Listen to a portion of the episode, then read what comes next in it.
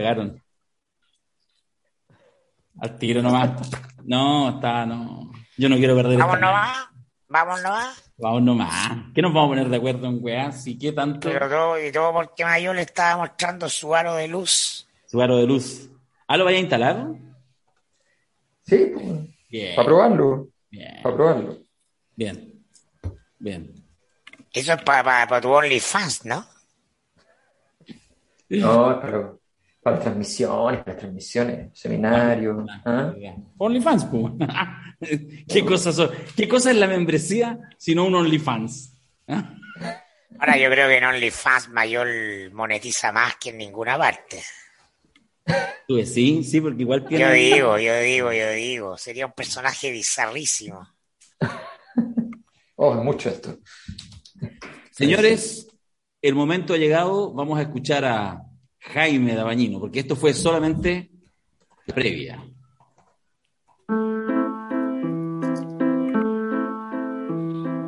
Piñera anuncia en la práctica el fin de la pandemia con un acto tan vacío como inútil.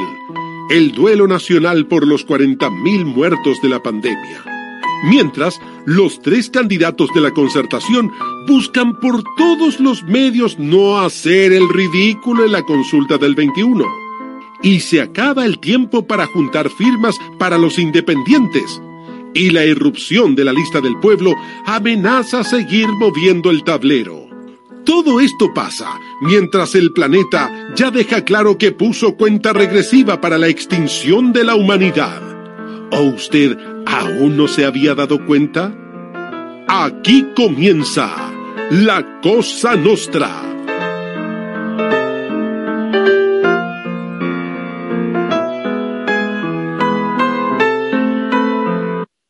Qué grande.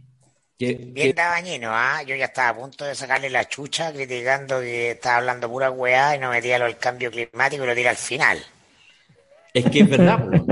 Podríamos Ahora, hablar- digamos que, claro, digamos que frente a esos temas, la magnitud de esos temas, claro, la primaria de la convención, ¿cómo se llama? De la unidad constituyente es como, weón, eh, comer maní, weón, en el motel. No. Sí, ¿Ah? No me voy.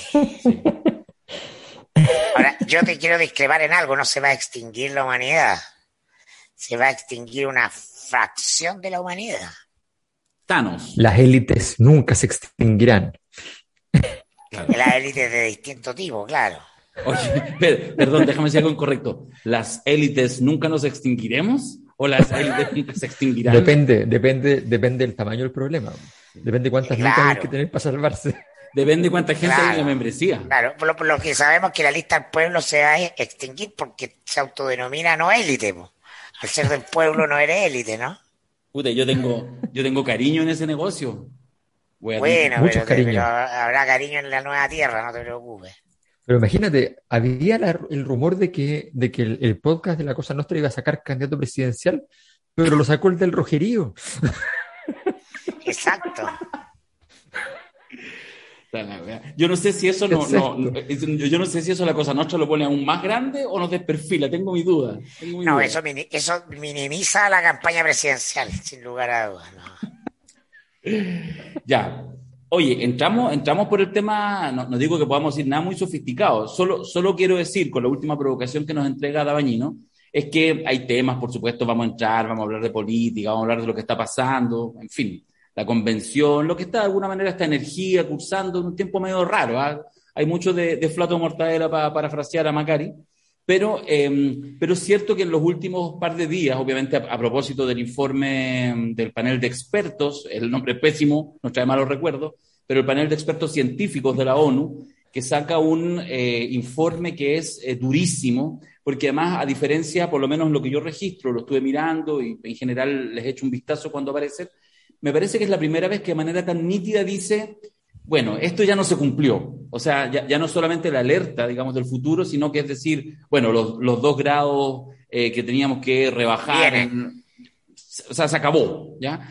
Y entonces tiene una cosa con una marca de intensidad que me parece que es más fuerte. Por supuesto que estos son también ejercicios políticos y toda la cosa. Todo lo que se dice tiene un filtro, no es que se reunieron los expertos.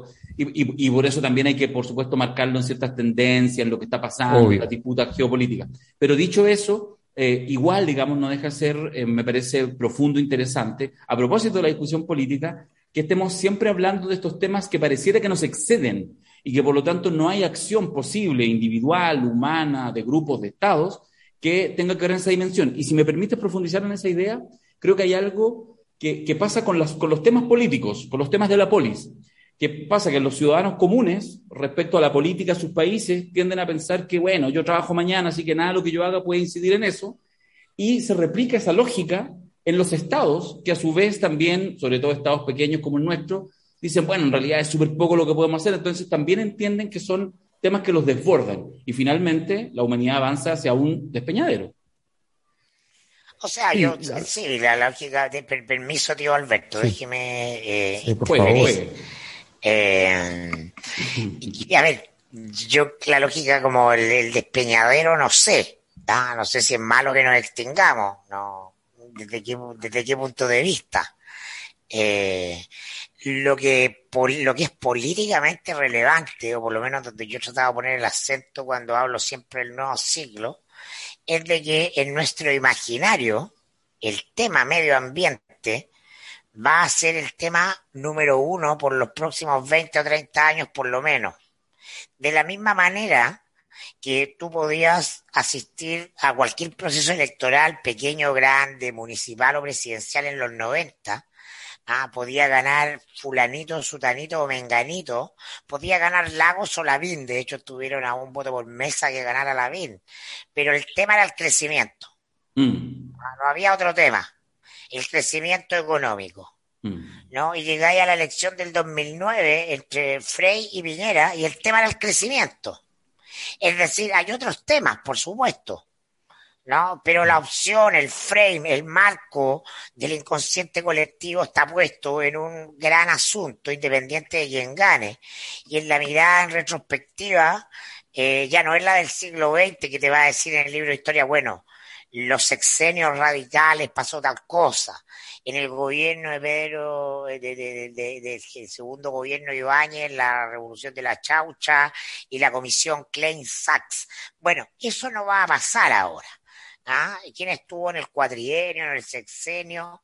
Es mucho menos relevante que cómo hay un gran tema, que es un tema global, eso es lo, que tú dices, Darío, ¿no? Por sobre el Estado en el cual el país se ordena, y se mm. ordena no eh, con el recuerdo de un presidente que está a la cabeza de algo, sino que la sociedad se mueve ¿ah? y dependemos menos del presidente ¿ah? y del signo eh, político del gobierno que de cómo como sociedad nos vamos moviendo hacia allá. O sea, es menos relevante lo que firmen o no firmen los estados, los acuerdos de París, etcétera, y cómo las propias sociedades se movilizan y a la velocidad que lo hacen para adaptarse a esto. El cambio, ¿qué quiere decir? El cambio climático es inevitable. Ya lo estamos viviendo, eso es evidente. Nosotros que estamos todos viejitos crecimos con un clima, con lluvias de mayo a agosto en Santiago, ¿ah? y el, el, Mapocho se desbordaba tres o cuatro años y era un evento un evento televisivo, un evento de ayuda social. bueno, eso hay los, cabros que tienen 15, 18 años les contáis eso y, y no, no te creen, pues, Pero vamos, bueno, eso es lo interesante. Entonces, ¿cómo nos adaptamos? ¿Ah? ¿Cómo la sociedad se adapta al cambio climático? Van a ocurrir cosas más allá que los gobiernos eh, las comprendan, las canalicen o las resistan o les pasen por encima, como los grandes desplazamientos de poblaciones que van a, van a ser afectadas en el norte y centro de Chile por la sequía, por ejemplo. ¿no? Por el precio del agua. Ya está, ya está, ya llegó en la política pública la discusión sobre el precio del agua, que no cabe duda se va a encarecer para que se gaste menos agua, el agua va a tener que ser más cara, con todas las discusiones políticas que hay en torno a eso. En fin, esa es la magnitud de los asuntos. Entonces, eh, hablar de política y hacer podcast de política va a tener que eh, eh, comprender esas magnitudes. Sí, yo, yo creo que, que lo primero que es que hay que asumir que es una discusión de, de un tamaño que, que es tan grande que cuesta, cuesta encontrar variables que vayan a mover, vayan a moverse fuertemente. Estamos hablando de, que, para, seguir con la línea que traía Mirko, nosotros venimos de una gigantesca cantidad de tiempo como humanidad, como especie, donde la guerra fundamental es la guerra por la energía, es la guerra del fuego. Y pasamos a un momento donde la guerra por la energía va a disminuir su importancia, está ocurriendo en este instante, pero va a aumentar radicalmente una guerra que parecía también extinta, mucho más sencilla, más simple, que es la guerra del agua. Y que es más difícil de resolver que la guerra del fuego, que aún así nos costó sangre, sudor y lágrimas. Por tanto, estamos frente a un desafío de la especie eh, extraordinariamente grande. En segundo lugar, hay que asumir, y todo esto no quita el diagnóstico general, hay que asumir que estas acciones políticas sobre medio ambiente son acciones políticas. Para ponerles un ejemplo, ¿cómo funciona un organismo internacional? Un organismo internacional le pide a un panel de expertos un informe sobre el avance, por ejemplo, de la educación en un continente entero. Eh, habían unas metas que se habían planeado 10 años antes, entonces le dicen, ¿cómo van las metas? Mire, ¿sabe que Van súper mal, estamos en el 15% de las metas. Entonces, ¿qué hace el organismo internacional? El organismo internacional va y modifica los datos. Sin, sin mentir, hace una nueva clasificación, forma una nueva metodología y hace un informe que le dice a los países, mire, usted no va tan mal, pero no va bien. No le dice 15%, le dice de otra manera 35%. Porque si el país dice, ve que no ha avanzado nada, dice, bueno, ya estamos demasiado lejos, no, no, me, voy a, no me voy a meter en el cuento. Mm. Se baja. Mm. Entonces, empieza, es un, es un proceso pedagógico, tal como el profe le baja los humos al que es muy bueno y le levanta los humos al que es muy malo. Mm. Es normal. Lo haría cualquiera, quiero decir. Em, todos esos procesos, cuando viene un momento como este, hay una decisión para decir estamos tan mal. ¿Y cuál es esa decisión? Esa decisión tiene mucho que ver con política, tiene que ver con decirle al mundo, nunca elija de nuevo a Trump. Nunca desmerezca esto. Y hay una presión implícita sobre China y la India, que en esto se han hecho al costado y han dicho, bueno, yo, a mí que me registren, estos tipos destruyeron el planeta eh, contaminando y a mí no me dejan crecer, por la misma razón, me están pidiendo que cuando yo hago el proceso que ellos hicieron hace 20, 30, 40 años, y yo lo estoy haciendo ahora intensamente, bueno, me quieren, me quieren frenar. Entonces, hay una presión política que es una batalla muy importante. Ahora, eh, la, pregunta pertinente, la pregunta pertinente que, que a mi juicio no, tiene respuesta ni de este panel, ni, ni, probablemente de ningún experto unitario, y es una pregunta muy difícil de responder y seguramente requiere muchos millones de dólares investigar, muchísimos millones de dólares para investigar y saber realmente la respuesta, es si realmente esto tiene arreglo. O sea, hay una alta probabilidad de que hagamos un tremendo esfuerzo por nada. ¿Significa eso que tenemos que reaccionar cínicamente y decir, dado que no se puede hacer nada, démosle para adelante? No, significa que eh, hay una alta probabilidad de que así sea. Y hay una alta probabilidad de que las élites globales, y ese es el problema de las desigualdades, a propósito de lo que hablamos al principio, de que las élites globales digan, esa realidad no es mía, porque yo me puedo encapsular adentro o fuera del planeta, construyendo un, nicho climatológico, con los suficientes sirvientes hipertecnologizados que me puedan sostener esta maquinaria, para poder eh, preservar mi, vida. Mm. Nos vamos a Marte. Eh, bueno, la, guerra de los ricos por el espacio tiene probablemente mucho que ver con este tipo de situaciones. Mm.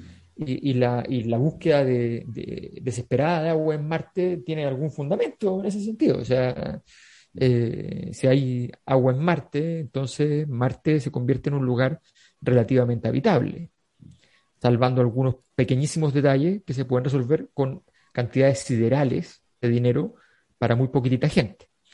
Eh, por tanto, si nos imaginamos como humanidad que nos vamos a ir a vivir a Marte todos, eso no es así. Mm. No hay ninguna posibilidad de que nos vayamos todos a vivir a Marte. Eso- ese, ese va a ser un viaje completamente, un arca de Noé, Sí. un arca de Noé de las élites. Sí, a mí una de las obsesiones con, con este tipo de temática es cómo en el fondo uno logra hacer estas conexiones invisibles. Quiero decir, en los cambios de comportamiento que cada uno puede hacer, así como en su casa, ¿cachai? Eh, que empiezas a reciclar, sabéis que en realidad empiezas a bajar tu consumo de agua, empiezas a bajar tu consumo energético en pequeñas acciones. Entonces, pasa que eso tiene, tiene dos dimensiones. Por una parte hay un horizonte liberal y casi de mercado, porque de hecho hay campañas permanentes con eso, donde muchos, y con razón, cifra en mano, cuestionan, por ejemplo, el tema de los ahorros energéticos, dicen, oye, pero si aquí la industria, ¿cachai? Se consume, bueno, el 90%, la energía, etc. Entonces uno desecha de pronto eso. El punto es que más allá de, ese horizonte, que, incluso está, eh, un horizonte que está instalado en la misma lógica de, de superproducción y en crecimiento acelerado como, como un objetivo deseable. No nos metamos en el tema del decrecimiento, pero, pero obviamente que hay ahí paradigmas que, se están, eh, que están en contraposición. Pero yo me parece que, que no está de más que en el fondo cuando tú ves una noticia como esta, una evidencia como esta, y te genera un impacto, tú hagas también como primera cosa, no como única, pero como primera cosa, ciertos ajustes en los propios comportamientos. Yo creo que ahí hay una clave bien, no quiero parecer hippie, digamos, o, o del rojerío, pero quiero citar en esto, por ejemplo, a Galeano, cuando decía esta, esta frase maravillosa de gente pequeña en lugares pequeños, haciendo cosas pequeñas, pueden cambiar el mundo. Bueno, yo creo que hay algo de eso, más allá de lo, de lo bello del, del poema, que, eh, que, es relevante, porque efectivamente es probable, no, no es probable, es evidente que en esa acción pequeña no hay en sí mismo un impacto, de verdad se, se, pierde, o sea, es una gota en el océano. Pero lo que sí puede hacer es un proceso de transformación cultural para que paulatinamente la humanidad, los hombres y mujeres, los chilenos, los que estamos aquí, la comunidad de la Cosa Nostra, sean el día de mañana y cada, día más actores, más, más actrices de eh, eh, protagonistas de cambios. En ese sentido, el, cierro con esto, me, me, pasa cuando uno mira el ejemplo de la, de la Greta Thunberg, cuando algunos plantean, mira, ¿qué puedo hacer yo? Bueno, sí, todos pueden hacer. ¿Ah? Incluso si nos conectamos las cosas que hablamos en la Cosa Nostra, es como la idea de los recursos que siempre plantea eh, Alberto, digamos. ¿ah? O sea, tú siempre tienes recursos políticos. De hecho, tomar la decisión de estar hablando, la decisión no la tomamos, digamos, salió intuitivamente, de estar conversando de esto en el podcast, bueno, una decisión no sé, no, no, digo que aporte nada, pero hacerse cargo de que cada uno de nosotros es también protagonista de eh, lo que puede pasar a distintos niveles de la esfera política, de la toma de decisiones, y el tema del cambio climático, prefiero llamarlo crisis climática, ¿ah? pensando que efectivamente no es un cambio como una cosa natural, digamos, que puede ser humanidad, sino que es pura intervención humana acelerada, tiene que ver con un sistema económico, político, incluso cultural de concebir el progreso humano. La sociedad industrial, la sociedad es, industrial y no el paradigma de la sociedad industrial. Y eso es lo que está en impugnación y eso es lo que de alguna manera hay que hacerse cargo, aunque parezca un tema gigante, absurdo. Es una weá muy reciente, además tiene 200 años, es un suspiro en la historia de la humanidad. Po. Sí, claro, no, y, el, y, y, y, como crisis ambiental, probablemente en términos de, de autoconciencia tendrá no 50, 60 años. ¿cachai? O sea, y menos. Y menos. O sea, mira, pero, si tú pero... miras, en los años 90, la cantidad de, de científicos que consideraban que, la, que, el calentamiento global no tenía efecto antrópico, es decir, no era obra humana, era el mayoritario, lejos, sí, sí. lejos. Y, y, la verdad es que fue el, el, cambio de siglo y probablemente fue el PowerPoint de un ex candidato presidencial norteamericano. Al Gore. El, el, gran, el gran incitador de una nueva visión sobre el asunto. Por eso la visión política es tan importante. Ahora, yo quiero decir una cosa que, que lo conversaba hoy día, que estaba en una reunión y conversábamos sobre esto. Y a mí me parece bien importante decir algo súper simple, para no entrar como en esta cosa eh, casi de, de, estudio criminalístico de dónde estuvo el origen de la, de la culpa y la responsabilidad. Los seres humanos ¿ya? Somos una especie muy débil, probablemente una de las más débiles de todas las especies existentes en términos de resistencia física. No resistimos mucha presión de aire, no, mucha presión en el agua, no resistimos ni una cuestión. Tenemos una... ¿Y, ¿Y, presión en la casa? ¿Cómo andan? No Esa la resistimos nada. un poquito más. Esa nada, esa la entregamos al tiro, decís tú. Bueno, como especie tenemos una gracia y es que se nos, tuvimos una ampliación del cráneo por cuestiones de posición del cuerpo, en fin, y tuvimos la capacidad de generar a nuestro, un entorno, modificar nuestro entorno para hacer un entorno que sea apto para nosotros y no ser nosotros aptos al entorno. Esa modificación es una modificación política. Mm. Esa modificación significó que nosotros, en vez de ponernos en un bosque lo más guarecidos posible, inventamos ciudades. Todo eso permitió que los seres humanos pasaran de vivir 20, 25 años a 35, a 45, a 55, a 65. Estoy en un país donde cuando la gente nace tiene una esperanza de vida de 91, 92 años. ¿no? Eh, bueno, todo eso en general nos parece bien y nos parece y nos gustaba y nos gusta y nos gusta llegar a un lugar que esté bonito, que esté aquí, que esté allá. Eh, no nos gusta que nos digan que sobre los 10 mil dólares per cápita somos unos cerdos que estamos destruyendo los ecosistemas. ¿no? No, no nos No nos gusta. gusta eso. No nos gusta. No nos gusta. Eh, no nos gusta entonces que si, la- si en la casa se ganan más de 500, 600 mil pesos, entonces entramos en la fase de los hipercontaminantes del mundo. No, no nos gusta.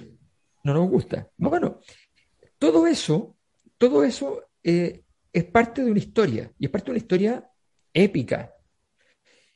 Yo, a mí, a mí el, el- el- el discurso autoflagelante de la humanidad a mí no, a mí no me gusta. O sea, esto de partir así como, es que hemos sido No, el no, gran no, no, virus no, que no, azotó no. la Tierra. No. Bueno, pero eso es el rojerío, weón. No, Bueno, eso es transversal, güey. No, no, no, no. No te metáis con el rojerío. No hoy Ah, día. están envalentonadas, están envalentonadas su candidato del podcast. No, no tiene nada que- no, candidato no, no. del podcast, No sea-. No sea tonto, no sea tonto, Macari. El ¿Cómo lo instalaron? ¿Cómo lo instalaron? eh? En cuatro años más, Darío candidato presidencial, güey. Esta weá ya lo rosa Darío- por todas Darío partes. Lo rosa, lo rosa por todas partes. No. Macari, Cuando, tú cuando empezaste con esto. saber que Macari, está- tú empezaste con esto. trajiste Hazte la cargo, droga. has creado un monstruo. Llegó Solozzo y trajo la droga. No, esto es puro huevo, lo vamos a idear. Lo, lo- vamos a cortar esto, vamos a cortar esto. Bueno, pero, pero lo que quiero decir es que básicamente toda esa historia de, de- hay que verla, hay que verla, a propósito de candidato, hay que verla con respeto. O sea, es una historia que hay que mirar con respeto y hay que decir, ¿saben qué? Esto que hicimos, lo hicimos pensando justamente en protegernos como especie. ¿ya? Fue parte del asunto. Allí, para adelante, hay toda una discusión de efectivamente eh, el, el nivel de impacto que esto ha tenido un conjunto de decisiones políticas que no se tomaron por política, que se tomaron por otras razones, pero que tiene que ver con el, haber migrado al combustible fósil en vez de la electricidad, una serie de decisiones de ese tipo que en su momento se tomaron por las razones más pedestres que la humanidad puede tener siempre. Y por eso a nosotros nos interesa siempre politizar esas, esas decisiones, porque si se hubiese analizado políticamente, si hubiese hecho un análisis estratégico político, no se habría tomado la decisión de ir por el petróleo y no por la electricidad, fundamentalmente. Claro. En- Entonces, pero hay, hay todo un camino. Eh, sin sin eh, ir y desechar todo y decir, miren, ¿saben qué? Aquí no puede ser, hay que, hay que cambiarlo. A ver, ¿cuántas, ¿cuál es la probabilidad de que nosotros eh, cerremos las ciudades de más de 500.000 personas ¿ya? y nos vayamos todos a vivir a, a, a- a pequeñas, a, a pequeños poblados? Esa probabilidad Lo prácticamente espero, es lo espero. Solo Macari. Solo Macari. No, pues esas son, esas, esas, esas son las élites, ese es el turismo de élite. Las comunidades ecológicas Sí, del no. mundo unidos. Estuve una, el fin de semana, estuve en, en la semana pasada, estuve en una gran ecoaldea ahí en la quinta región, Panal del Mar, para que la sigan en Instagram. Canal del Mar. Eh, solo la seguía en Instagram y fui a conocerlo y el, el dueño, el, el- el arquitecto, el que hizo todo esto, un diseñador chileno, Gassi Garib, no, alucinante, po, armó un espacio ahí, eh, justamente hablando de lo que habla Alberto, ¿no? De generar espacios de encuentro para actividades de, de cualquier tipo, retiro, conversa, grupos, organizaciones, en función de los distintos estadios de desarrollo humano. Ah, una, una, un- un- uno- una, una zona de fuego y de conversa en torno al fuego como inspirada en la, en la era de, del hielo, por ejemplo, ¿no? Mm, qué bueno. Eh, otras cosas en la era del, del, del cobre. Eh, no, un gallo espectacular el trabajo, lo recomiendo. Porque, ¿En qué zona? Además, lo más, ahí, en, en Rungue, a cinco ah, minutos más sencillo. Lo notable es la escuela, la ecoescuela que armó. Eh, no sé si podré resumirlo, pero eh, tomando profesores, algunos pocos profesores, profesoras de, con, posgraduados, con, con, todas las tendencias de vanguardia, eh, educar eh, a, partir de la experiencia. ¿No? Mm. Entonces a los niños le, le hace un círculo eh, para que se junten, eh, donde están marcados todos los días del año. ¿ah? Y van viendo cómo va pasando el sol. ¿ah? Y entonces cada niño anota el día de su cumpleaños y va viendo gráficamente cuánto falta para su cumpleaños y dónde está. Eh, que aprender a partir de, de, otros lugares, pues no de la mente, no del exceso de mente racional, que es muy importante, pero que es como nos sentaron a nosotros en un pupitre para que eh, memorizáramos y repitiéramos. O sea, yo soy súper Hemos perdido toda la experiencia sensitiva, hemos perdido toda la experiencia sensitiva, la experiencia práctica, ¿no? O sea, eso de, enseñar el sol sin ir a mirarlo es cosa de abrir la puerta de la sala. Es como, o sea... Oye, bueno, si, solo para desclasificar, para lucir, yo fui el fin de semana a Valparaíso con la familia, que también es un gran viaje, además fuimos con las hijas. Entonces, porque hay tanto mural que entonces en, la, en los tiempos actuales de la imagen, de la selfie y todo, tenéis demasiado escenario. Entonces, igual es bien interesante también la lógica como cultural. Y viendo Valparaíso, se acabó la pandemia. O sea, ahí todo así, pero mucha gente. Eh, fui un ratito a Viña a dar solamente una vuelta, taco gigante, nos bajamos en la playa, está así, pero lleno, pero de tute a tute. Y lo, lo ligo además con, con, este, con esta, mm, eh, este esfuerzo siempre tan, tan mal armado, porque, porque no tiene credibilidad que hace hoy el gobierno. Hoy mañana estamos, recordemos, en duelo nacional. Piñera anoche anuncia a todo que ha decretado duelo nacional por los sobre 40.000 muertos, que además no, ni siquiera reconocen mucho la cifra, del COVID. Entonces, claro, porque en el fondo, ¿y ahí por qué? Bueno, porque efectivamente es el hito mal hecho, ordinario, julero, para decretar el fin de la pandemia, ¿ya? Eh, que uno igual puede entenderlo porque además hay una presión y una intensidad, así lo que, lo que sucede en Valparaíso, está todo Santiago en Valparaíso, para ponerlo en, en términos un poco figurativos. Entonces, pero, pero, pero pero no, deja de ser esta, esta, necesidad como del Estado. Eh, Piñera estaba prácticamente desaparecido hace un par de meses, pero aparece con una cosa que intenta tener calado, que no la tiene, pero bueno, igual mm, quedamos notificados que es la manera de decir, ya chicos, se acabó la pandemia, hacemos el homenaje, rasca, y sigamos porque ahora vamos a tener muertos. Pero, son 40.000 muertos según el MinSal o según Alejandra Matu.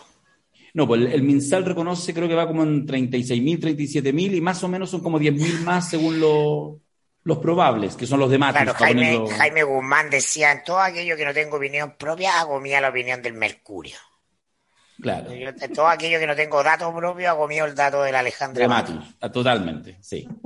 El, bueno, sí, según la Matus, para poner esos términos, que fue la primera ya en un lejano marzo del año pasado, que empezó a impugnar las cifras, por ahí por abril en realidad, impugnar las cifras del MinSal, y sí, es, según esas cifras, estaría sobre las 44.000, 45.000 muertes como, muertes, digo, atribuibles de manera directa al COVID, sin contar todas las otras morbilidades por el entorno. Pero bueno, pero, pero ¿qué ha decretado el fin de la pandemia? Es una, con, con este rito rasca, pero bueno, rito al fin, digamos. Es bien penoso el rito, sí. Sí. O sea, tiene poco sentido porque decretar el fin de la pandemia eh, en un escenario donde, donde, como ha ocurrido sistemáticamente, no lo digo porque, porque tenga información sanitarista, sino porque ha ocurrido permanentemente que las hipótesis de los momentos en que baja la curva en Chile, que han sido muy pocos momentos, en muchos países ha subido, ha bajado, ha subido, ha bajado, ha subido, ha bajado, y en muchos países van en la cuarta o quinta ola. Mm. Nosotros estamos en la segunda. Sí, pues hemos tenido solo dos no porque hayamos tenido poco, sino porque cada vez que tuvimos una ola no pudimos bajarla. Mm. Entonces nos mantuvimos en, el pico de la ola hasta el mm. final. Eh, y bueno, y ahora está bajando, claro, eh, que es un fenómeno matemático, no un fenómeno, un fenómeno que siempre pasa con, la, con, con, las, con las pandemias, que en algún momento remite, la pregunta es si volverá. Entonces, si el gobierno empieza a hacer este tipo de ritos, que efectivamente no tienen calado, no tienen profundidad, porque además eh, Sebastián Piñera carece de capacidad ritual. O sea, tú le pasas, tú le pasas un rito, voy a poner un nombre ritual, por ejemplo, a, Patricio, a Patricio Elwin, y te hace un rito. Sí. Parado él, parado él con un micrófono y con, un, con una testera, hace un rito. Pero. No, Piñera es muerto. incapaz de hacer cualquier rito. Pa- Patricio Elwin muerto, a mí me carga Patricio Elwin, no estoy dándole ninguna, pero no importa. Patricio Elwin muerto hace un rito. El último rito de la historia republicana de Chile lo hizo Patricio Elwin muerto. Hasta la Carolina Goich parecía una gran, una gran líder. Claro, ¿no? Porque estaba ahí Patricio Elwin, su influjo, Mm. como Juan Pablo II, eh, el, el mismo Papa Francisco, que a pesar de que es medio chabacano y todo, ¿ya? tiene esta cosa que, que finalmente imprime un ritual un poquito más, más pop, un poquito más... Piñera te más canta el cumpleaños y te pega el pastelazo al tiro. O sea, Sí, eso es. pues. Eso es. Sí, pues. Sí. O sea, e- es, espantoso. Y, y- y aunque lo haga, aunque lo haga bien, le sale mal. sí. O sea, Es no- que no hay nada que destruya más la ritualidad y la sacralidad de, de, de las sociedades que el neoliberalismo. po, totalmente. ¿no? De la- entonces Piñera es un símbolo de lo neoliberal, ¿no? En su versión más chabacana. Bueno, hay que el duelo nacional, pero yo, yo me quedo con eso, como para que tengamos claro, si alguien se pregunta, bueno, pero ¿por qué hacen esto? ¿Por qué ahora? ¿Cuál es la cosa? Bueno, es esa, digamos, es la notificación ya clara, absoluta, digamos, de que ha terminado. Y bueno, crucemos los dedos porque sea cierto que efectivamente no viene la tercera ola, o, la que corresponda, con la tesis de Alberto, que es cierta, que en el fondo nos pudimos, yo creo, varias olas juntos, los que eran tradicionalmente. En fin, no, no creo que no está en nuestras capacidades prever si eso venga o no venga, digamos. Si, si se perdió la Nosotros oportunidad de hacer el Es apagón. cosa de recordar que nosotros en diciembre empezó esta ola y no paró hasta ahora. Sí, pues. Eso podríamos parafrasear Oye, a, Fidel Castro. Esta, ola- no, hacer esta- apuestas. esta ola no parará más, no, eso es, es el Che. Atrás, atrás, ni va a coger impulso ese Fidel. Sí. Con la moral, con la moral, con la moral, con la razón, con la razón, con no, ¿qué era? Oye, eh, Señor oye, Quiroga, ¿usted qué opina de Cuba? Si yo fuera candidato, ¿qué opina de Cuba? Lo amo, lo abrazo, es el paraíso, me quiero No, ir para allá. Tienes que citar a Galeano. Nunca confundí a Cuba con el paraíso. Ahora no la confundo con el infierno. Ah, Esa salida de Galeano, esos galeanazos así ¿Puedes, decirme la nueva que la necesito? Sí. Ya, muy bien. No te, no te, oye, no te enojes si aparece en televisión. Lo que, lo que En nuestra escuela, en nuestra escuela para candidatos. Vamos a armar una escuela para candidatos, ¿ah? En noticias. Oye, hablemos un armamos poco de todo el eso, set Ya de hablemos. cuña, todo el set de cuña. Ya. porque se está, se está corriendo. Darío lo único que quiere cuando pasan estas cosas es que el programa pase y no hablemos del, del asunto. Claro, Bueno, es su candidato, ya está ya diciendo- está Darío ahí, ya está claro, No, Darío no. anotando No, con la en- libretita y todo lo que no, tiene que decir no. de... No sea tonto, no, es, un, es, un, es un gran amigo, es un gran amigo. Bueno, pero sí, hay noticias, efectivamente hay noticias, medio, medio en desarrollo, porque como que tiene ahí sus cosas, pero, pero al parecer, yo creo que la noticia más relevante, original, es que eh, la lista del pueblo, que no, no- me, me cuesta cachar en, cuán- en cuánta magnitud, pero uno miraba en Twitter que en el fondo en las últimas semanas había gente que decía, bueno, y el candidato de la lista del pueblo, porque de alguna manera después de las elecciones y después de las primarias además, la lista del pueblo, algunos habían señalado que sí, incluso habían hecho hasta un perfil, debiera ser ojalá mujer, debiera ser, en fin, había una serie de, de- de miradas. Y se sabía también que había algunas conversaciones, aunque nunca se sabe exactamente, porque además no hay, no, no es la lista del pueblo un partido político en forma, en que haya una, no sé, un presidente, un vocero, un alguien que lo señale. Y, y al parecer sería Cristian Cuevas, siendo día lunes en la tarde, todavía eso no está ratificado por voz del propio Cuevas, que vendría a ser lo, lo, lo que, el detalle que falta, pero parece que sí se todavía no. Pero ¿cómo? ¿Me estás diciendo que todavía no está ratificado? No, no lo sé, no me hago cargo de trascendidos.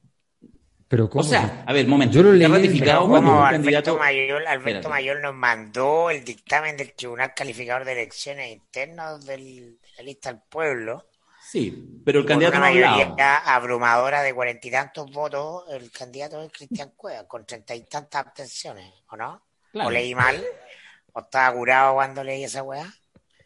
Yo creo que alguien estaba curado, no sé si tú cuando leíste, pero lo que quiero decir es que el... No, digo, está bien, no ha hablado el, no ha hablado el candidato. Obviamente siempre hay un minuto que es inicial, que es cuando el candidato habla y dice, sí, voy, ¿cachai? Y ojo, que además siempre son, o sea, son candidatos en la medida que se ponen a juntar firmas, porque yo el otro día miré en el CERVEL y debe haber casi 30 candidatos y candidatas presidenciales juntando sus firmas, y eso se cierra el 23 de agosto, si mal no recuerdo, por lo tanto ahí veremos en realidad cuáles son los, los pingos que quedan parados. Entramos a tierra derecha. Sí, 14 claro, la pregunta, es si, la, la, pregunta es si junta o no junta las firmas. Sí. Cuea. Oye, pero, pero, pero Darío, es que lo que pasa es que a mí, esa, a mí esas cosas me, me producen una tensión eh, espiritual. A ver. Porque me, me recuerdan errores flagrantes de, de la izquierda muchas veces. ¿Me estás diciendo que todavía no te ha confirmado esto? Eso me estás diciendo. O sea, pero si aquí no hay ningún vocero de la lista del pueblo, yo no lo soy. Yo, a ver, digamos, para dejarlo No, no, no, no, no, pero te estoy preguntando. O sea, tú conoces a Cristian. Cristian efectivamente no ha tomado la decisión, no ha informado la decisión. Si no ha informado la decisión, ¿por qué no ha informado la decisión? Si hay que buscar las firmas con cierta premura. O sea, ¿cuál es la explicación? Está pensándolo, puede rechazarlo. ¿Cuál es la noticia? No lo sé, y si lo sé, no me acuerdo. Esa sería mi revelación. Sí. No, no, no, mira, lo que, a ver, estoy diciendo lo siguiente, nosotros no hacemos esta conversación a partir de uno de repente sabe cosas, etcétera. Insisto, soy amigo de Cristian, he estado conversando con él en estos días, en general cuando viene para Santiago a veces se queda en mi casa, esa es mi amistad, lo conozco hace millones de años, hemos estado en harta. Eh, y, pero, pero, pero, a ver, pero efectivamente ha habido ciertas tensiones, que, no sé si han sido tan públicas, pero algo se sabe, no, no, está claro todavía 100%. Por lo tanto, yo, más allá de la información específica que pueda manejar, no me atrevería en el podcast para hacer serio. Es evidente que es el candidato de un sector de la lista del pueblo y hay una disidencia a la candidatura de Cueva. Es que no lo sé. Mira, yo, la, yo, la, visión que tengo al respecto es la siguiente. ese solo escenario ya te habla de en qué se convirtió la lista del pueblo. Lo que pasa es que, mira, e-, es, bueno el desafío que planteé, pero a mí me pasa lo siguiente con esto, y que yo, de hecho, más allá, insisto, la cercanía con Cristian, cuando uno mira lo que, de alguna manera, las distintas tomas de decisiones de este fenómeno de lista del pueblo, en, desde las elecciones del 15 y 6 de mayo, que en el fondo es el momento en el cual entra por la puerta ancha como actor político actual, es que, o sea, imagínate, la lista del pueblo, ¿qué es? Es más allá de lo que ellos se autodefinan, pero lo hemos conversado tantas veces acá. Es un grupo de personas. La primera, la primera línea. De acuerdo, pero es la primera línea que logró sintetizar en un proceso que se, que se escapa absolutamente de lo que es la calle como actor político-social y logran hacer una síntesis y presentar una lista que además es competitiva, porque además toman, lo hemos hablado suficientes veces acá, lo hemos hablado hasta en televisión, eh, toman buenas decisiones, incluso jugando en esa cancha. Aprovechan la franja. Es meter energía nuclear en una botella. Es, exacto. Y eso funciona. Y eso, y, tiene más la gracia que el triunfo del pueblo es un doble triunfo, porque la lista del pueblo elige 27 convencionales, pero se apropia, o más bien dicho, le pone, mm, le pone nombre a un fenómeno más amplio que incluso tiene que ver con los escaños reservados, es decir, es la irrupción del mundo independiente, no organizado en funciones clásicas, en partidos políticos, pero en una orgánica. Entonces, lo hemos dicho muchas veces, ni en buena ni en mala, es una, una, mirada al proceso. ¿Cómo así después la cuadratura del círculo? Es decir, ¿cómo así después, por ejemplo, en una candidatura presidencial, que esa diversidad infinitamente diversa sintetice en una persona? Porque tenéis dos opciones en esto que voy a plantear. O ponéis a alguien súper nuevo que nadie conoce, como fueron los candidatos a la convención, que eran básicamente desconocidos, y apuestas a eso, era una estrategia posible. Que pongan, y puede ser otra vez. O buscas a alguien que logre sintetizar justamente por su trayectoria lo que uno podría decir que es, representa la lista del pueblo y esta irrupción, insisto, de los independientes, bla, bla, bla. Y entonces, si tú pones un nombre, cualquier nombre que pongáis, te queda chico. Sabanita es corta. Si es más por aquí, es más por allá. O sea, por ejemplo, la lista del pueblo es la irrupción de los independientes. ¿Es posible encontrar en el universo de gente con 10, 20, 30 años de trayectoria alguien que no haya pasado por organizaciones? Es muy difícil. Entonces, lo que yo creo que las tensiones que suceden, déjame terminar solo con esto, que yo creo que las tensiones que suceden, yo las entiendo, son naturales, ¿cachai? Ahora, la pregunta, solo la pregunta que yo hago especulativa para, los amigos y amigas que escuchan este podcast, que es la pregunta que me hago, sinceramente, es si será posible hacer esta cuadratura del círculo. Es decir, ¿será posible esta energía diversa, dispersa, loca, extraña, extravagante, que irrumpió con los convencionales, sintetizar de alguna manera en una candidatura presidencial, que insisto, es lo único, que tiene una lógica más vertical, por muchos cambios que hay? No lo sé, y yo creo que eso sigue siendo noticia en desarrollo, con o sin cuevas. No, pero yo creo que lo de Cuevas, sea o no sea candidato, es interesante como, como un factor de análisis de lo que pasa con la lista del pueblo, porque desde el minuto en que aparece el nombre de Cuevas, repito, se confirme o no se confirme, la lista del pueblo pasa a ser la lista del pueblo izquierda, ¿ah? y agarra un nicho. ¿ah? Eh, eh, no deja de ser un pueblo en un sentido amplio, en un sentido pueblo versus élite, y pasa a ser ¿ah? Eh, un conjunto de gente, como dices tú, que, que, claro, que estaba en torno al PC, con ex PC, que odian al PC, que aman al PC, ¿no? Y que finalmente lo que van a buscar es captar toda una votación PC, no la de los disciplinados militantes del Comité Central, por cierto, que se quedaron con cuello ah, después de la, de la primaria, el jaudismo. Y no tenía una persona que, que tiene guiño con jaude y que tiene una trayectoria ética eh, bastante interesante desde el punto de vista de lo que hoy día estas cosas eh, importan, que es mucho, que no tiene, eh, no tiene eh, flancos, ¿ah? desde el punto de vista de, de, la, de las volteretas políticas o de la inconsistencia. No tiene flanco, pero no tiene onda porque es un dirigente de la vieja izquierda, es decir, es el, puño en alto, cantamos El Pueblo Unido, venceremos, pero si preguntáis, oye, John Lee Fans, no tiene idea quién es esa weá, ¿me entendí? Entonces, eh, es antiguo, es antiguo, es antiguo, es antiguo y representa eh, los escritores de la izquierda triste que va muriendo, de que va decayendo, ¿no? A lo largo de la consolidación del modelo neoliberal y de cómo la, izquierda orgánica institucional es arrastrada por el propio modelo en los 90, en los 2000, ¿ah? después cuando viene en caída. Pero claro, o sea, eh, un sindicalista, un sindicalista en tiempos en que el sindicalismo tiene menos energía ¿ah? que, eh, que las asociaciones de empresarios, de las grandes asociaciones de empresarios, es cierto, ¿no? Está en crisis, está cuestionada la CPC y la SOFOFA. Ser SOFOFO, ser CPC hoy día no tiene peso, pero ser CUT tiene menos. Menos. ¿ah? Porque son viejas estructuras de organización del poder en el eje izquierda-derecha. Vamos a empezar un seminario en un ratito más, una, jornada sobre el mundo líquido, ¿no? donde hablamos de esa capacidad de inacirse eh, de esas viejas categorías. ¿Siguen existiendo? Sí, tienen mundo, tienen gente, eh, dan vuelta a cosas, por cierto, pero no, no logran explicarte la totalidad. Ah, por ejemplo, ¿no? Eh, polémica la clásica por la metodología, la academia, la academia da eh, eh, a Sichel por sobre Boric. no me interesa la academia, no es tema, Alberto ha hablado acá infinidad de veces. no, pero puede ser en el mundo líquido que Sichel esté por sobre Boric en este contexto. Sí, puede ser. Ah, no es lógico, no, no es lógico. No es lógico en la lógica izquierda-derecha. No, pero no era lógico que Sichel le ganara a Lavín. ¿Ah? que tenía atrás a la UDI, etcétera, y no era lógico que Boric en un mes derrotara a Jaude, que era la estructura, el partido, la alcaldía, bueno, entonces, eh, abiertos, abiertos a opciones, abiertos a juego. Entonces, lo que hace la lista del pueblo simplemente es ponerse en ese esquema tradicional en un lugar. ¿ah? lo, que representa Cristian Cueva es eso. ¿ah? Es una cosa. ¿ah? Eh, no es el, a mi, a mi juicio que lo, lo interesante es jugara con la idea de pueblo más allá de la gente de izquierda. Mm.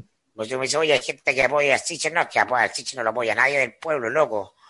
¿No? Mi podóloga me decía, ¿no? la, gente, hay gente que, la que le gusta Sichel. Cuando quiere decir hay gente que le gusta Sichel, quiere decir hay gente que yo conozco que me habla que votaría por Sichel y que puede mm. odiar a Piñera. ¿Por qué pasa eso? Mm.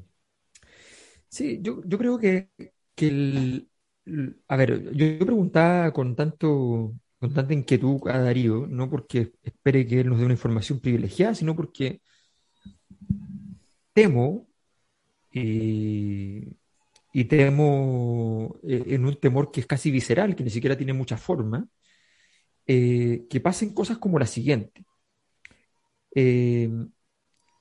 Cualquier proyecto político, en este caso la lista del pueblo, se transformó en un proyecto por su propia dinámica. Tiene que respetar sus propias, sus propias leyes del poder. Nosotros aquí trabajamos eso uno de los elementos fundamentales es lograr que ese proyecto sea lo más monolítico posible. Eh, suena mal, pero es lo que se necesita siempre. Em, la candidatura de Cristian Cuevas, a mi juicio, eh, tiene numerosos flancos débiles. Todo flanco débil en una candidatura puede ser remediado, pero hay que trabajar para eso. El punto no es ese, el punto es que en este momento, a mi juicio, lo que se explicita es un flanco, el flanco más débil de todos. El flanco más débil de todos es que a pesar de que la decisión esté tomada, la decisión no esté tomada. O sea, aquí hay una cosa que es de público conocimiento, donde hay un juego de suma cero posible en las próximas horas o días, eh, que sería que Cristian Cuevas diga en realidad, sabes que no están las condiciones y yo no voy. O que alguien le diga Cristian Cuevas no va a ser el candidato de la lista del pueblo. Cualquier cosa así. Ese es un juego de suma cero porque la lista del pueblo se multiplica por cero y Cristian Cuevas se multiplica por cero. Eh, eh, y creo que efectivamente Cristian Cuevas no es de los líderes que usurparía el cargo. Y esa, y, eso, y esa moral, esa ética en ese instante lo más probable es que lo perjudique. Mm. Lo quiero decir con toda claridad. Un candidato que ha sido nombrado por un mecanismo, por absurdo que sea, por un grupo, como el candidato, ese mismo día tiene que tomar el control de la situación y decir, yo soy el candidato, aquí estoy. Porque ya no tiene salida. Porque decir que no, retroceder, es lo que le pasó en su momento el 2017 a Luis Mesina, que estaba yendo para candidato presidencial, lo nominan unas organizaciones sociales, la prensa va a toda a cubrir y no llega a él.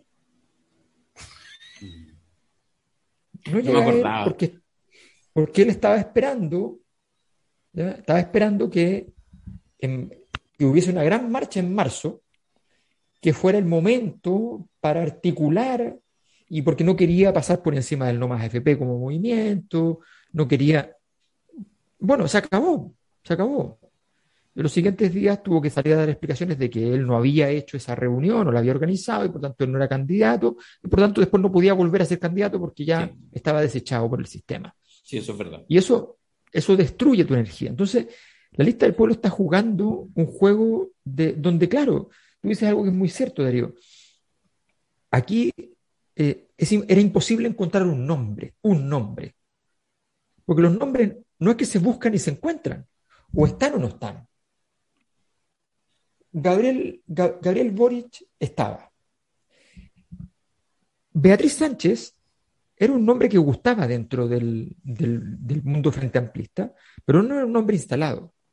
Si Beatriz Sánchez no, fue, no era instalada después con cinco lanzamientos de campaña consecutivos cada dos días eran. Cinco lanzamientos de campaña hechos por Gabriel Boric y Giorgio Jackson, todos. No pasaba nada. Porque tenían que instalarlo a alguien que ya estaba instalado en esa posición. Esos procesos son, son muy importantes. Si la lista del pueblo, efectivamente, en la Convención Constituyente, con el fondo del Palacio de la Convención Constituyente, va y levanta en andas a su candidato, eso es un hecho político. Si la lista del pueblo anda distribuyendo un papelito que dice cuántos votaron y cuántos se abstuvieron, que uno no sabe si es para, para decir que tienen candidato o para decir que no lo tienen. Eh, entonces es confuso, es confuso. Han tenido suerte, han tenido suerte porque los medios les encanta la idea de la lista del pueblo porque los medios tienen en Chile intereses. Y los medios no les parece mal que la izquierda se fraccione, se divida y les pasen cosas. Por tanto, han levantado la figura, pero con mayor razón. A ver, hoy día hay un ruido importante en lo que pasa con la que van a ir en listas separadas a la parlamentaria, eh, la- lo- todo lo que está reunido en apruebo dignidad se Lo separará. acá por su minuto, sí. Que el PC Claro, con el lo Frente Amplio acá. Claro. Sí, por las dos listas. El PC va con lista propia. no, no está 100% claro hasta donde entiendo. No, No, no hay No. nada claro. No hay nada no, claro. pero, pero, pero a ver, pero si uno, si uno conoce a Telier, ¿qué es lo que está haciendo Telier al decir, lo que pasa es que igualdad se está yendo para allá? O sea, es como si de verdad el PC, que está gigante, está, está analizando la jugada de igualdad, me está jodiendo. Mm. O sea, o sea, eso es como, eso es como argumentar que, que es como el típico argumento donde un, eh, un, un super líder ya dice, no, es que estoy estudiando lo que está pasando en la comuna de no sé dónde. Pero es que por eso, yo creo que todo indica, yo creo que todo indica que van a ir con el Frente Amplio juntos. No. ¿Tú Todo- no? Todo indica que si, que si Todo Telier indica que no. haciéndole, todo indica que si Telier le está haciendo una fuerte campaña a lo problemático que significa que igualdad vaya por un camino propio, es porque quiere manifestar que hay una división. Porque ah, si no, ¿qué te importa? Mm. Dice simplemente, ah, no, no hablemos de igualdad, que se vayan y que se jodan. Total, ¿quién, ¿qué nombre de igualdad va a lograr tocarle la puerta a los medios y decir, hemos quebrado a prueba de dignidad? Mm. No existe. Mm. Si, si Telier, si Telier en eso es viejo zorro, o sea, si, si le está dando tribuna a ese, a ese, a ese fenómeno, a mí me parece que ahí hay una alta probabilidad de que haya ruido por ese lado. Mm. Eh, y, y- y por otro lado, la lista del, pueblo es la amenaza del, del segundo ruido. Eh, y luego vendrá, cuando termine la primaria de la, de, de la concertación, vendrá la- el tercer ruido. Sí. Ahí se le producirá a Gabriel la obligatoriedad de entrar a gestionar el jamón del sándwich. sí. Eso es lo que piensa. Que puede ser una oportunidad. Que de todas maneras, porque ser jamón de sándwich también significa ser el pivot político de todo el sistema. Sí, claro. Que yo creo que es la posición, pero- yo, yo en eso más, más allá insisto, de amistad y todo, aquí podemos analizar y ¿ah? estamos, estamos, estamos claros que la comunidad de la Cosa Nostra, quienes nos escuchan, entienden que, que, ah, uno puede pensar y querer cosas, y contradicciones y todo. Pero en ese sentido, yo creo que es indudable que el lugar de Gabriel sigue siendo como, es más, hasta miraba la, la ruin eh, encuesta que citaba Macari, y me parecía, mira, ¿sabes qué? Hasta un sentido de oportunidad, porque hemos dicho siempre que esta idea muchas veces de la pole position en estos tiempos ya no solo líquidos, sino eh, completamente problemáticos para cualquier forma de representación. Es decir, el que ya tenga cara de presidente y tenga mucha cara de presidente, es probable que empiece a sufrir en campaña el desgaste, que sí va a sufrir de todas maneras después del 12 de marzo del 2022.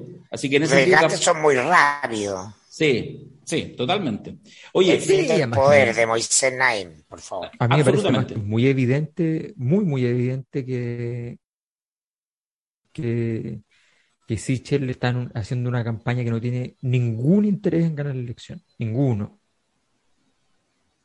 tú, tú lo ves así. Así, o sea, eh, puedo preparar un PowerPoint mostrando tres jugadas en dos semanas que son evidentemente que están, están fuera por completo de toda posibilidad de, de- de crecer electoralmente. Él está Oye, tomando control del sector. Yo, yo solo quiero decir una, una, una frase provocadora. Y en el fondo es la, el, el, el gran, la- el, el- el gran objetivo de su controlador, que es Por Chávez. supuesto. Por Sí, supuesto. claro. ¿ah? Sí, claro, está rearticulando. Oye, Lo eh, dijimos, claro, la, la, la presidencial, la primaria a la derecha era una guerra entre pandillas por el control del sector. Hay una cosa, hay una cosa muy chica, pero, pero solo para jugar, solo para seguir provocando, que muy a contrapelo, muy, a contra- muy en contraposición, muy en un sentido distinto de lo que está pasando en el amplio mundo de las izquierdas, con efectivamente con espíritus fragmentadores medios complejos, eh, de todo punto de vista, eh, o al menos en, en términos de proyección electoral, es lo que ayer me tocó ver, lo vi solo unos minutitos y justo me lo topé, yo creo que fue el momento clave, donde en, en Tolerancia Cero estaba Felipe Cast de invitado y hubo una defensa que a mí me pareció improbable y que yo creo que a los periodistas, a los que estaban ahí, eh, a la Matilde, Burro, no me acuerdo quién más le preguntaban, y yo creo que a todos les pareció improbable. Y es que hizo una defensa, no sé, de tres minutos, con unas siete u ocho contrapreguntas, defensa de el, del compromiso vital, de alma, de corazón, del ex almirante Arancibia, actual convencional, ex senador también, respecto a su compromiso con los derechos humanos y a su espíritu no negacionista. Que es una cosa que en realidad, o sea, fueran del mismo partido, lo puedo entender, pero, pero Felipe Cas es de Bópoli. Hizo una defensa que yo creo que de verdad, esto es una especulación contrafactual, digamos, eh, que los mismos periodistas que estaban ahí yo creo que fueron sorprendidos.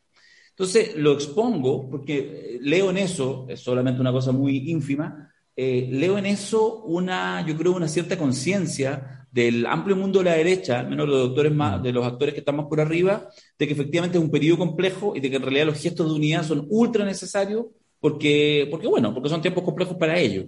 Digo, poniéndolo en contraposición con la fragmentación de las izquierdas. Sí, fíjate que yo quiero decir que, yo creo, creo entender un poco lo que pasa con Evópolis. Creo entenderlo. Em, a ver, es lo que pasa en Chile, pasa mucho esto, lo hemos comentado muchas veces nosotros en los seminarios y aquí en el podcast. Eh, los partidos suelen tener una estrategia vicaria, es decir, copian estrategias de otros. Eh, Chile se volvió un país de imitadores. O sea, hay un mérito en la historia política de Chile es que efectivamente era un país que estaba acostumbrado a hacer sus propios caminos a tal punto que ha sido un, una simiente para muchos otros para muchos otros proyectos políticos, conservadores, liberales, socialistas, de todo tipo. No estoy hablando de, no estoy haciendo una apología, estoy diciendo simplemente que, que, Chile tenía esa capacidad de, de emprender un camino propio. La, la, falange chilena no tiene mucho que ver realmente con lo que es la falange en, en todo el mundo. Es una falange súper distinta, eh, buscando un camino en, un análisis estratégico, en una foda bien pensada respecto a lo que significaba eh, Chile en un continente patio trasero de Estados Unidos. O sea, eh, había todo un análisis, cuánto me entrego y cuánto no me entrego, cómo voy, cómo voy frente a todo eso. Bueno, en, en esos procesos, yo creo que Evópoli es literalmente ha sido, ha ido mirando todo el tiempo a ciudadanos de España. Mm. Y en un momento que Evópolis se izquierdizó, digámoslo así, para poner una categoría, digamos, se izquierdizó, fue cuando efectivamente en Ciudadanos de España había logrado ir hacia el centro, hacia el centro, hacia el centro, y había capturado una votación importante, e incluso había quedado la impresión de que le había ido quitando alguna parte de votación a Podemos. En algún momento que Podemos creció, y de repente creció Ciudadano y le, fue carcomiendo con la novedad a Podemos. Esa sensación que se proyectó hacia, nuestro, hacia Chile generó entonces la sensación de que había que ir por ese camino. Hoy día la certeza, no sabemos si esa certeza es definitiva, pero es toda la contraria. En la medida, el, el, el PSOE tentó a Ciudadanos, lo anduvo trayendo, negoció, negoció, negoció, negoció, y de repente el ciudadano se pulverizó. La gente que era de derecha dijo, no, pues yo soy de derecha igual, o sea, yo soy de derecha hablando y todo, pero no me joda. Y ¡pum! Pero se convirtió en nada. Ciudadanos hoy día se multiplicó por cero. No, se desapareció. Se desapareció. Bueno, entonces, en ese momento, ¿qué es lo que pasa en Chile? Es que van y dicen, oye, cerremos fila con la derecha. Esto a Populi le ha pasado varias veces, de que va por acá, va por acá, va por acá, se devuelve. Mm. y parece tener que ver con si predominan las voces como, como una cosa muy pequeña, una estructura muy pequeña de, de muy pocas personas que toman las decisiones.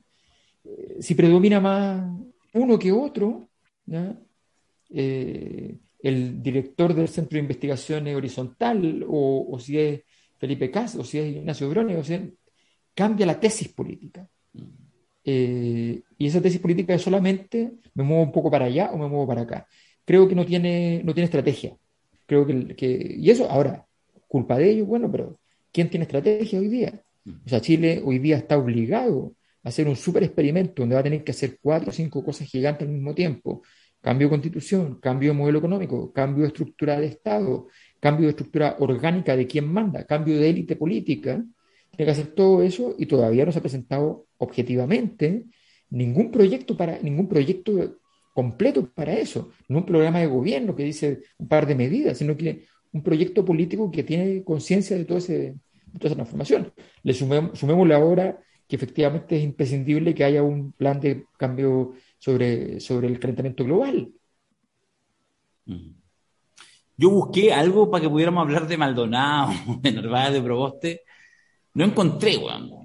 Lo, más cercano es que hoy día torearon a la llana por la votación de la. Acaba de rechazarse ahora la idea de legislar el aborto. Por la, por la diputada, la Joana Pérez. Claro, que hubo toreo desde la mañana.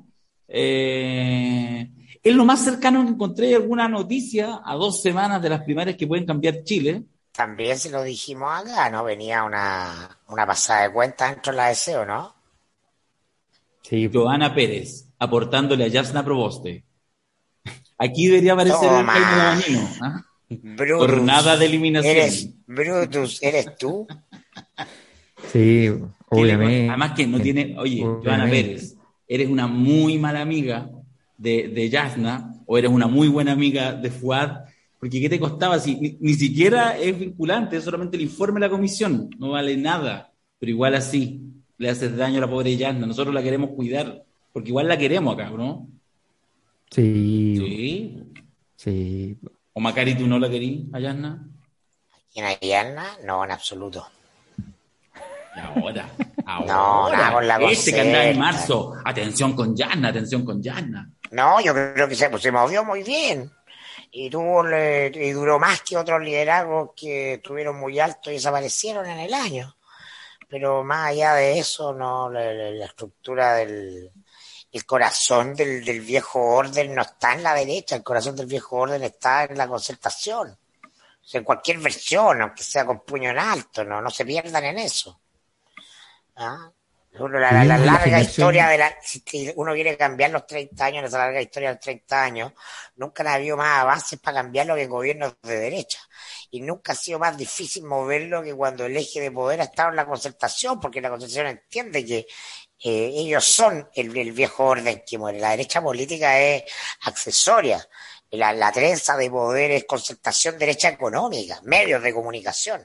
Es el, eh, es el, corazón del poder, no, no el diputado Monque, no, no es José Antonio Castro, no, mm. no nos perdamos en weá. De nuevo no vamos a hablar de esa primaria. No es la consultora de Cristina Vitar, es la de Enrique Correa, no.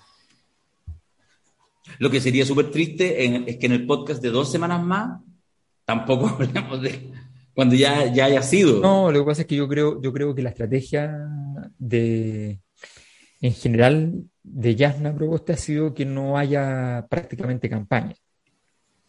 O sea, que, que, inunde el, el, dato genérico, la primaria, la situación estructural de cada candidatura y después partir si uno se fija, ella ha estado haciendo mucha campaña en territorios conocidos, o sea, ha ido a consolidar la gente que va a ir a votar por ella materialmente.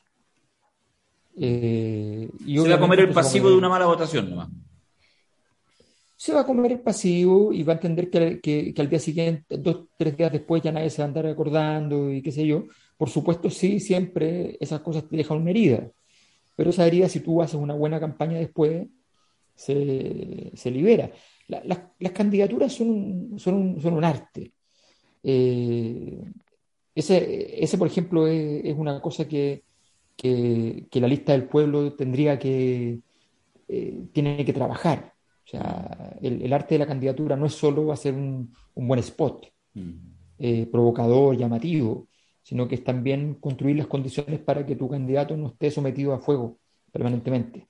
Solo para ir terminando el podcast por mi parte, el de hecho es que me acordé con lo que dijiste Alberto, en la mañana hice un, uno al día, la columna que hacemos en La Cosa Nostra, eh, y justo comenté porque, porque partí el día desayunándome con la constatación de que faltando 14 días, dos semanas, lunes 23 de agosto, cierra el plazo para inscribir todo tipo de candidaturas, presidenciales, diputados, senadores, es que efectivamente finalmente no hubo cambio en la ley y por lo tanto no se permitieron listas independientes, no se replicó, lo interesante no es eso, no se replicó el exitoso modelo, todos, moros y cristianos, el 80, 90% mm. de los actores, incluso políticos, han valorado la heterogeneidad de la eh, Convención Constituyente, que fue con una elección con paritaria, con listas de independientes y además con escaños reservados a pueblos originarios.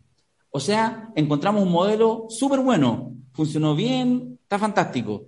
y la clase política no lo repone. No, no lo repone. No, porque amenaza la existencia de la propia clase política. Si la DC tomó nota, pues eligieron un constituyente. Ahí está la diferencia. No, no, no, no, no, no, aquí la válvula se cierra. Si en política nadie se autoelimina nunca. Mm. Claro, el tema es que eso, yo lo llevo un poco a la idea esto del como el cambio adaptativo o el cambio revolucionario. Es decir, igual había una oportunidad, podrían haberlo matizado, de haber generado algún cambio adaptativo en, la en las reglas del sistema. Lo que a mí me parece, lo dejo ahí nomás también como una especulación eh, incomprobable hasta, no sé, un año más, es que yo creo que va, va a ponerle em, mayor eh, atractivo a que la convención constituyente de verdad cierre su proceso y lo plebiscite con una nueva constitución, probablemente con algún artículo transitorio que de verdad eh, cierre la institucionalidad que haya y adelante las elecciones en un nuevo proceso. Porque de verdad, después de la energía del 15 y 16 de mayo, tener que comernos, concha tu madre, perdona que lo diga así, unas elecciones el 21 de noviembre, donde no los independientes no tienen en la práctica posibilidad de participar, donde vayas a elegir un Congreso que no te asegura paridad, donde no van a estar los pueblos originarios con escaños reservados. Es decir, quiero confirmar... la historia, Darío, siempre son dos pasos para adelante y uno para atrás. Parece. No, no es lineal, entonces el avance eh, indetenible, pero no es progresivo y no es a la velocidad lineal. Que a la velocidad de los medios, ah, del día a día, no es lineal, no. Sí, ¿sabes lo que pasa? Es que, ahora, eh, eh, eso tiene que ver mucho. a ver, aquí es parte también de lo que nosotros siempre trabajamos, digamos, lo que, parte de lo que queremos decir siempre es la responsabilidad fundamental es de los afectados. Ojo con eso. No es culpa de la DC que no quiera perder, que, esté deseando no perder más, más cupo. La responsabilidad es que hay alguien que logró algo, los independientes, la lista del pueblo, en fin, lograron algo para la convención constituyente y no han logrado llevarlo a otro espacio. Bueno, hay una responsabilidad, hay una responsabilidad política, que es un poco lo que planteábamos y que generó bastante escosor, y creo que es bueno hacerse unos cargos antes de cerrar, porque podría parecer que no queremos tocar el tema y a mí no, me, no tengo ningún inconveniente, con lo que pasó con Jorge Arancibia. O sea, eh, recibimos muchísimos comentarios duros, atrabiliarios, rabiosos. Ah, no, lo no llegó ni uno. A mí no. me llegó ni uno. ¿Te llegaron a vos nomás? Eh, no, no, no, claro. a mí me llegaron muchos, obviamente. Adivina con, con qué razonamiento. Ah, familiar. Claro. puta que son huevones. Perdona, oh. perdona, ¿eh? al que le caiga el sallo que le llegue, pero puta que son huevones. Oh, pero qué, qué, miedo. Pero bueno, la cosa es que yo creo que es bien importante entender que aquí hay una responsabilidad. O sea, la convención constituyente, por ejemplo, hoy día tiene en sus manos una posibilidad que es extraordinaria. Si esa posibilidad llega a fracasar, están haciendo, están rompiendo el único eslabón, un eslabón casi perdido, que permite conectar un futuro completamente distinto para Chile respecto al pasado, en una conexión que, que no es disruptiva. O sea, es una oportunidad de oro. Cometer errores en esa instancia es grave.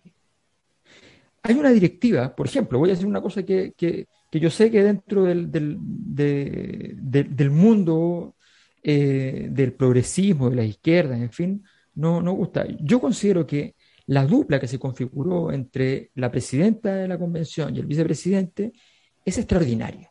Extraordinaria. extraordinaria. Tienen un juego.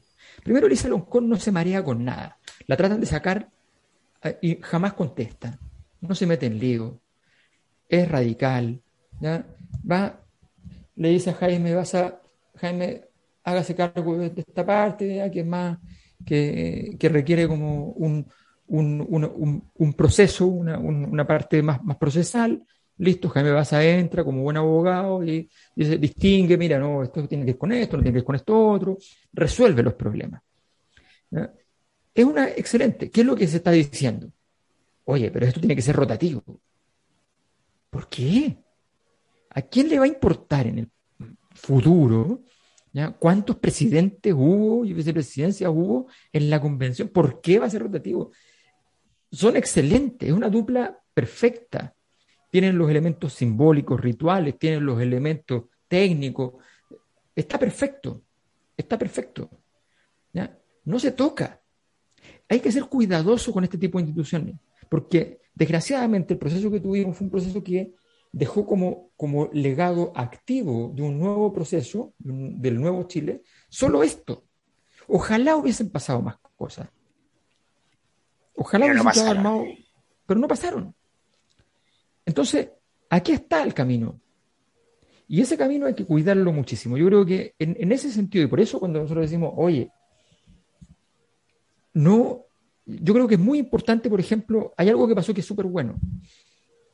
Si ustedes se fijan, la derecha... lo que tú estás hablando implica una lectura y un razonamiento político en un sentido grande. Y lo que tú tienes de ese mundo de izquierdas es una pura lógica testimonial permanente, que deslinda entre el testimonio y la consigna. ¿no? Tiene claro un enemigo, lo que no quiere, pero no le interesa, de verdad, no le interesa pensar en lo que quiere, porque su rol es siempre estar en contra de algo que está por debajo de lo puro, de lo prístino, de lo justo, de lo... Entonces, eh, eh, eso es de la quinta esencia de ese mundo, ¿no? No, no, mm. no hacer política.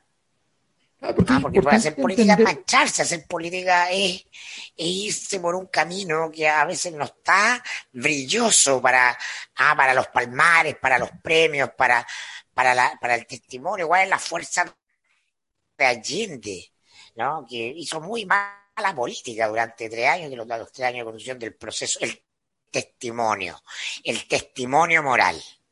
Entonces la máxima de ese mundo es el testimonio moral, ¿ah? lo que orienta Ah, en la frase grandilocuente, eh, el libro, en la obra de arte, ¿no? La, es una épica sin realidad. Bueno, yo, yo creo, quiero destacar, por ejemplo, que es bien importante entender que la por ejemplo, hay, sectores de la derecha, bueno, obviamente el, nombre de, la, de Teresa Marinovich es el que más sale al respecto, que efectivamente están buscando armar líos, retrasar, digámoslo así como una, la palabra boicotear la constituyente. Pero en realidad, eh, es súper interesante ver cómo la semana pasada, por ejemplo, varios constituyentes de derecha se molestaron con lo que estaba saliendo en prensa, que lo había impulsado la derecha, diciendo que la, constituyente no estaba trabajando. Mm. Y ellos salieron a decir, momentito, nosotros aquí se está trabajando, se están haciendo cosas importantes, y este es el futuro de Chile. Y listo, y tú tienes una enorme cantidad de constituyentes, muy, muy importantes en cantidad de, votos, eh, que no van a permitir en el fondo que les digan, no, es que esta cuestión hay que votar a la basura. Usted está ahí mm. para hacer que, esto no funcione. Eso es muy importante cuidarlo. Esos grupos son muy importantes cuidarlo, no, cuidarlo en el sentido, ay, démosle no sé qué cosa, no, cuidarlo en el sentido del respetar. Mm. Déjame solamente hacer dos puntos muy, muy breves. Uno, aprovechando porque lo tengo aquí a la mano, el, es una publicación que ha, que ha, surgido, que se está ahí moviendo, el, con el tema incluso de los aportes, de los montos. ¿ah? Entre el Senado de la República, la Cámara de Diputados y la Convención Constituyente, los gastos operacionales que tienen disponibles para el tema de asesoría fundamentalmente. Entonces, ahí están, son, son realmente eh, vergonzosos desde el punto de vista, porque finalmente cuando uno suma todo, esta es la suma final, la que voy a colocar ahora, son 22 millones entre asignaciones de diverso tipo para el Senado de la República, para cada senador, 13 millones para cada diputado y 1.500.000 pesos para los convencionales. Entonces, claro, efectivamente, el, esto hoy día lo han, lo han socializado varios convencionales porque es un poco la realidad tratando de romper también ese cierto bloqueo y señala Alberto bien que incluso algunos también de derecha hay que generar alguna alianza porque también no les gusta que les digan que son unos flojos, porque no lo son. Y lo otro, como un comentario más, más final por mi, por mi parte, digamos, a propósito de lo que planteaba Mirko con cierta resistencia a algunos grupos, yo creo que es cierto. Ahora, yo quiero validar un punto e inmediatamente contradecirlo. El punto es que muchas veces, efectivamente, en estas, en estas apuestas que resultan, que tienen, que tienen un buen calado comunicacional, que son simbólicamente poderosas, etcétera, hay, y con razón, algunas impugnaciones que dicen, bueno, pero aquí de verdad hay ciertas alianzas que son más transversales y yo tengo un punto de vista distinto, que es lo que pasa en general en los grupos que se quedan, como en la orilla. ¿ah? Esto que, Mirko, con, con, tanta gracia, porque hay que decir que tiene punta el concepto, pero eso es bueno, eh, es despectivamente esta idea del rojerío.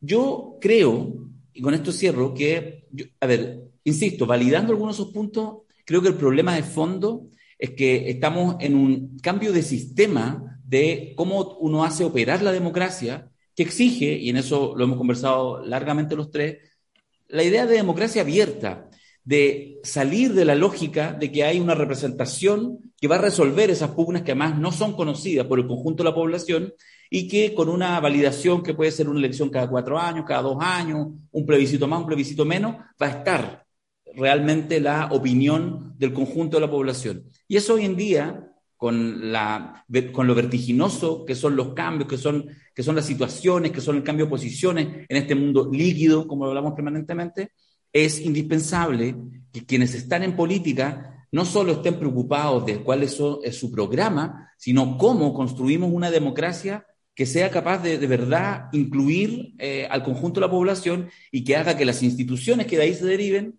tengan fuerza y no caigan a los tres o a los seis meses. yo creo que esa es finalmente la, la, discusión de fondo que debiera, ojalá, abordar la Convención Constituyente en términos de construir una nueva forma de relacionarnos democráticamente que haga sentido en el siglo XXI, es una clave. Yo lo que quiero decir es que me sorprende lo bien que va la convención y lo rápido que se están resolviendo ciertas cosas que hubiera dicho se van a demorar mucho más. Me estoy bastante bien impresionado de la inteligencia colectiva que se ha desatado ahí.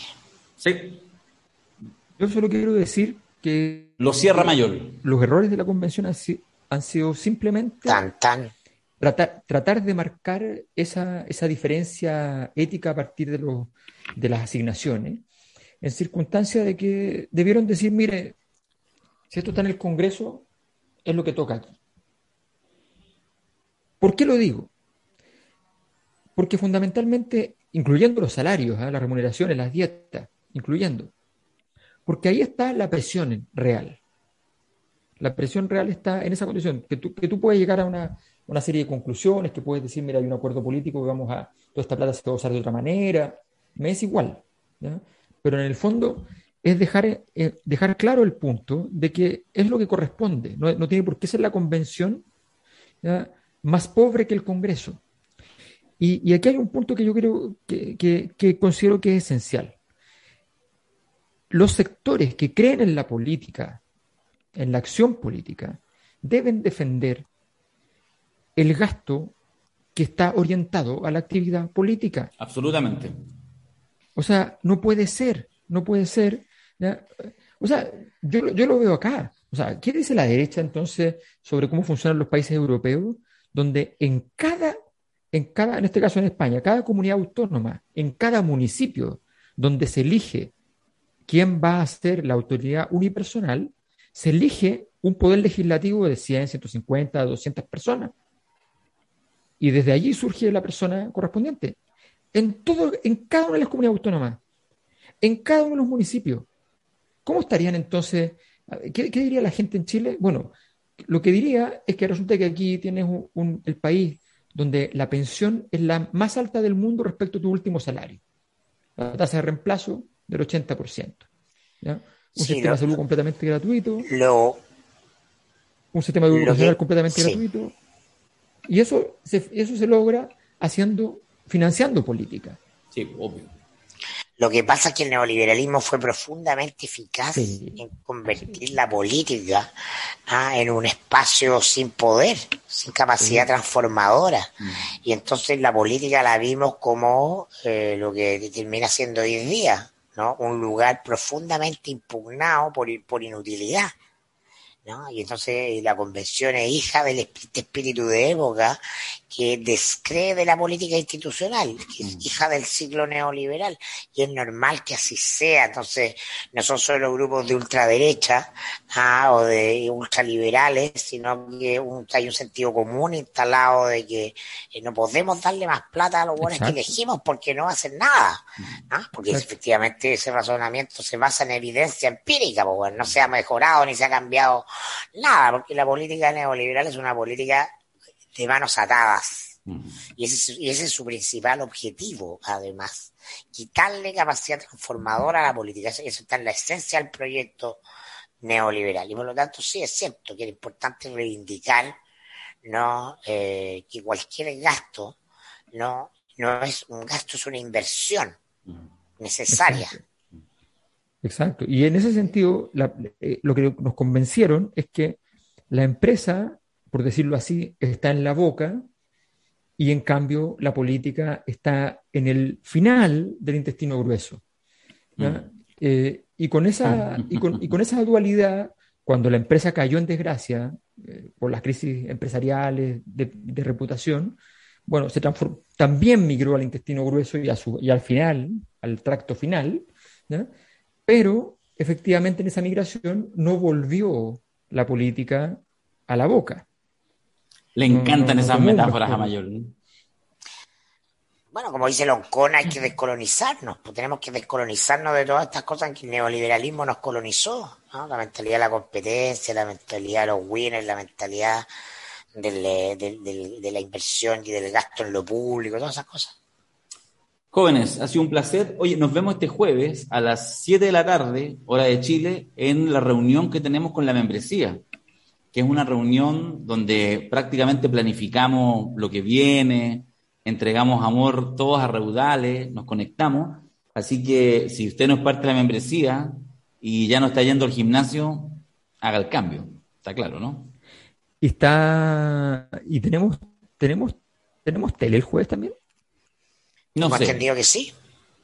Tengo Parece que sí. pero tengo entendido que vamos a Padrino Awards. Y el Y análisis. tenemos la, y, la y no hemos present- y no hemos presentado en sociedad la, la nueva novedad de nuestra plataforma, ¿no? Presentémoslo el próximo lunes y partimos con eso. ¿Qué le parece, don Alberto Mayor? Ok, me parece. Un abrazo. Nos vemos. Adiós. Chau. Chabela.